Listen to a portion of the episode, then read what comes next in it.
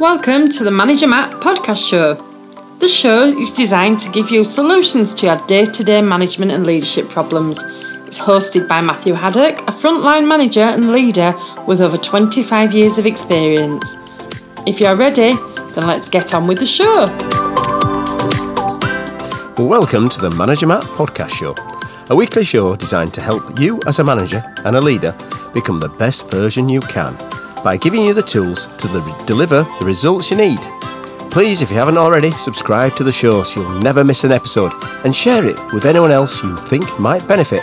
Right, without any more delay, let's get on with this week's show. Welcome, welcome, welcome to this week's show. I hope you're all feeling well and not under the weather like I am. A little bit of a croaky voice today, so if you hear a bit of coughing, don't worry, I'm trying my best, you know, to soldier through as you do as a leader. So, what's bringing you to this week's show? Well, this week's show is around conflict resolution. So, a couple of podcasts ago, I talked around what causes conflicts inside workplaces. What are the drivers which really get things going? And this week, I want to walk you through the ideas of how you can, as a leader, have a strategy to make sure that these conflicts are resolved, especially at work. Uh, we know that there's conflicts everywhere. People face conflicts and there's always clashes. But in work, especially, it can really be a, a, a point where you can uh, have a lot of trouble. So it's really important that as a boss, uh, you know that these challenges are going to land on your door, and you need to make sure that you've got some strategies and some tactics to try to sort these out as soon as you can. Now, there'll be some minor conflicts in work, and sometimes they're not even worth causing or call them conflicts. If you think of how many times somebody has an argument about the air conditioner being too hot or too cold, or somebody not putting the staplers back in the staples uh, machine, if we still use staples, maybe we don't anymore. Um, a majority of them can be basically dealt with pretty easy. Uh, but then, of course, you go up that ranking to some things that cause major problems, which could lead to a real bust up. So, if you think of of conflict outside of the normal working thing. If you if you think of conflict in a global sense, let's think of it in a in a sense of, of peace and war. You've got the idea where you've got this happy, real life kind of situation where there's peace. Now you might argue there's never really any peace. Everyone's got some sort of um, you know axe to grind, but you might have a a peace, a sort of stability. And then if you imagine a curve going up, a bit of a bell curve, you may have instability, you might have some sort of crisis as it moves up that one. Then it gets worse and there's tension. There may be a build up of forces and, and you know, rhetoric gets ramped up and things get worse and worse. And then, you know, oh, God forbid, there's then a war would break out and there's an actual, you know, if you think of it, a major, major war, um, which might be engulfing an area or, or, or countries. Uh, and after that, after a war, there is always a change change. Whatever happens, there's an end. And you might have an enforced peace where things are just split up for a while. Then you might have peacekeepers, if you think coming down the curve. Then you have a post conflict rebuild and then a reconciliation. So if you can remember that, all conflicts has a resolution point. So every conflict in the world, in every conflict between people, there is a resolution. And I truly believe that. Now, some of that resolution may be the fact that a person ends up leaving, if you take it back to a business sense. So they actually leave the business because they can't. That's pretty extreme. But a lot of conflicts are in the point where they can be resolved. You can talk through it. You can get some common ground. You can go through that, that idea of peacekeeping and post conflict rebuilding and get to a point where you've got peace back in your office or in your environment or your work. And as a team manager or a team leader, uh, you've got to keep an eye on these conflicts because the minor ones around the stapler and the and the aircon can build up, and soon you're going up that curve before you go. You've got some skirmishes before all hell breaks out, and you've got a whole on office war going on. And nobody wants that, do they? In work. So, what I want to do is go through a top five of what I consider the conflict resolution strategies that you should consider when you have these things going on around you. Because unless you're completely blind to it, you know conflict to be there.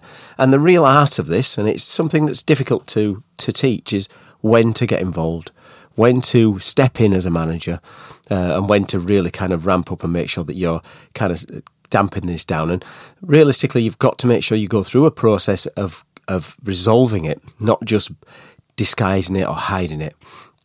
So there's five tips I think is a good point to start when it comes to any kind of conflict. And the first one in this conflict is don't ignore the conflict, funnily enough. Um, you know, if you leave it, as we've just said, it'll start to fester over time. There'll be repeating things happening. It'll start to grow. It can spread. Conflict can easily spread from one area to another. So, you know, a couple of people who are falling out in the office, then they've got friends who fall out, or maybe families work in the place. That can ramp it up. And that growing spread creates this toxic environment that can really go from what you consider a minor situation into a full out office ca- catastrophe. So, as a leader, you can't bury your head in the sand. You can't just wait, wait and see if it blows over. You might think at first it's easy to ignore it. Let's hope it goes away.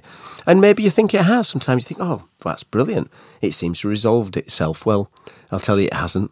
It's probably still there, but people are festering on it. So you know not to ignore it. You need to deal with it as a manager. I mean, that does sound simple. No, let's just deal with it. But, you know, it's never easy when people are involved, when egos are involved, as we spoke around in conflicts, that that can be a big driver and people's ego can be very bruised very quickly. Um, so you've got to be aware of that. So first thing is, first number, number one in the step is don't ignore the conflict. And then the second one, which moves towards that more practical steps, is let's try to clarify what the issue is. So this is if you think of in any investigation, it's getting the facts. It's time to get to the root of what the issue is. What's causing this conflict? Now, what is the problems? Is it lots of small issues that are building up the tension? Probably. Is it like a pressure cooker that you've been having these small bits, small bits, and then boom, there's a an explosion. Something really goes wrong. Now, just to point out, most pressure cookers or all pressure cookers have a pressure relief valve. I'm not saying you should have pressure relief valves at, at work, but let's think of how you're going to deal with it. If this is going to get pressured and pressured, you need to step in and resolve it. And I would say the first thing you need to do is sit down with each of the people involved who have been involved in this conflict and get their individual perceptions and um, and obviously their views on what the situation is uh, through their lenses. So try to see their worldview. It will be different from yours and maybe miles apart, but you need to listen to their views. Ask open questions. You know, ask them around what's the situation, what's going on. Um, have a word of, you know, what do they think could be the solution? What could be something that we could put in place to try to fix this thing? So that's the second point, which is clarify the issue. And then the third one, which is when you're really stepping into a very hard area. Um, this is bringing the involved parties together. Now, remember, I suppose a bit of a caveat in this is if this is someone who is actually bringing in a grievance or has made a statement that something has happened that's inappropriate at work, this might not be a step you'd take at this point. This is when you get your conflicts are happening, you've seen them as a manager, you start to bring those guys together. And the next step is to get them together to talk through each side's view respectfully and actively listening. So get each side to actively listen to what the other one's saying. Um, so the goal is to come up with a common understanding of what part each part of these people play in a situation. You you can't fall out with yourself. Although I think I know some people who can fall out with themselves. But normally, in normal civilization, you have to have two parties to have an argument. Arguing upon yourself is something completely different and not for this show. So you've got to try and get those people to listen actively, respect the other one, try to get to the idea of what the, the common understanding of what the problem is.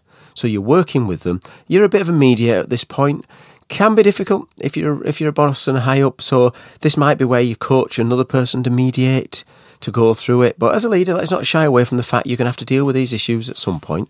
So why not be there, be the mediator, talk it through?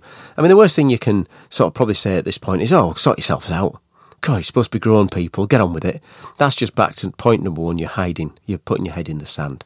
So get them together, talk through it, and then try to identify the solution. So, point four, identify a solution, something that's sustainable.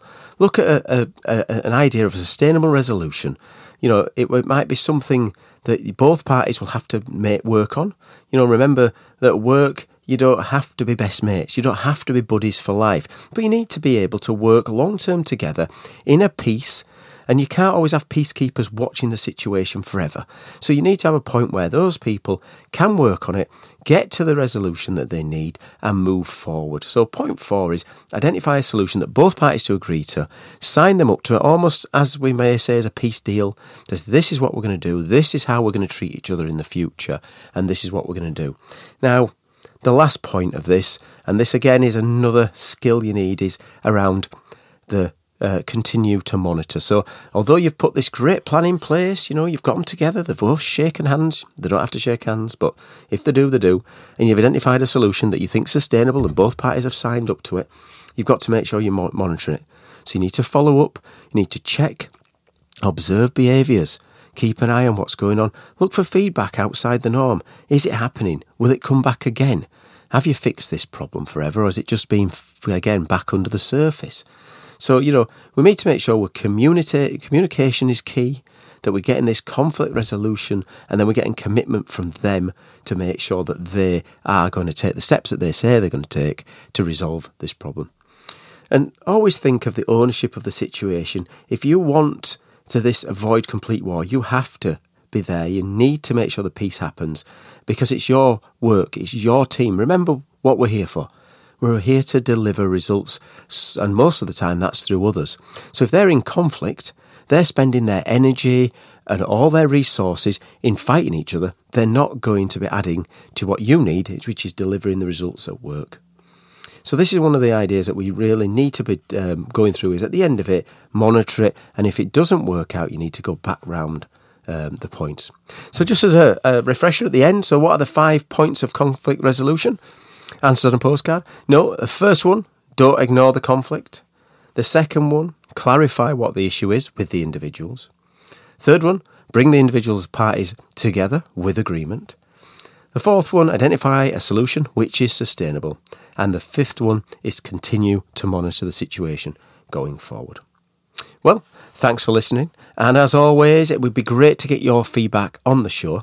Not just this show, any of the shows. So please, if you can, take the time to send me an email to managermattpodcast at gmail.com. Answer all the emails myself and would love to engage on new and old topics.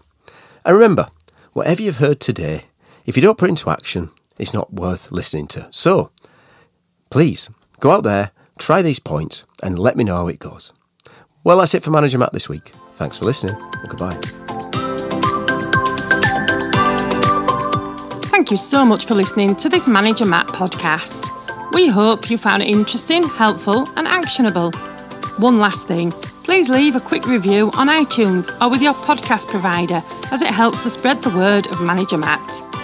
If you haven't already done so, please subscribe to the podcast. And if you did like anything in particular, send an email to managermattpodcast at gmail.com or visit managermatt.co.uk for more content. Feedback is a gift, so let's keep giving. See you next week.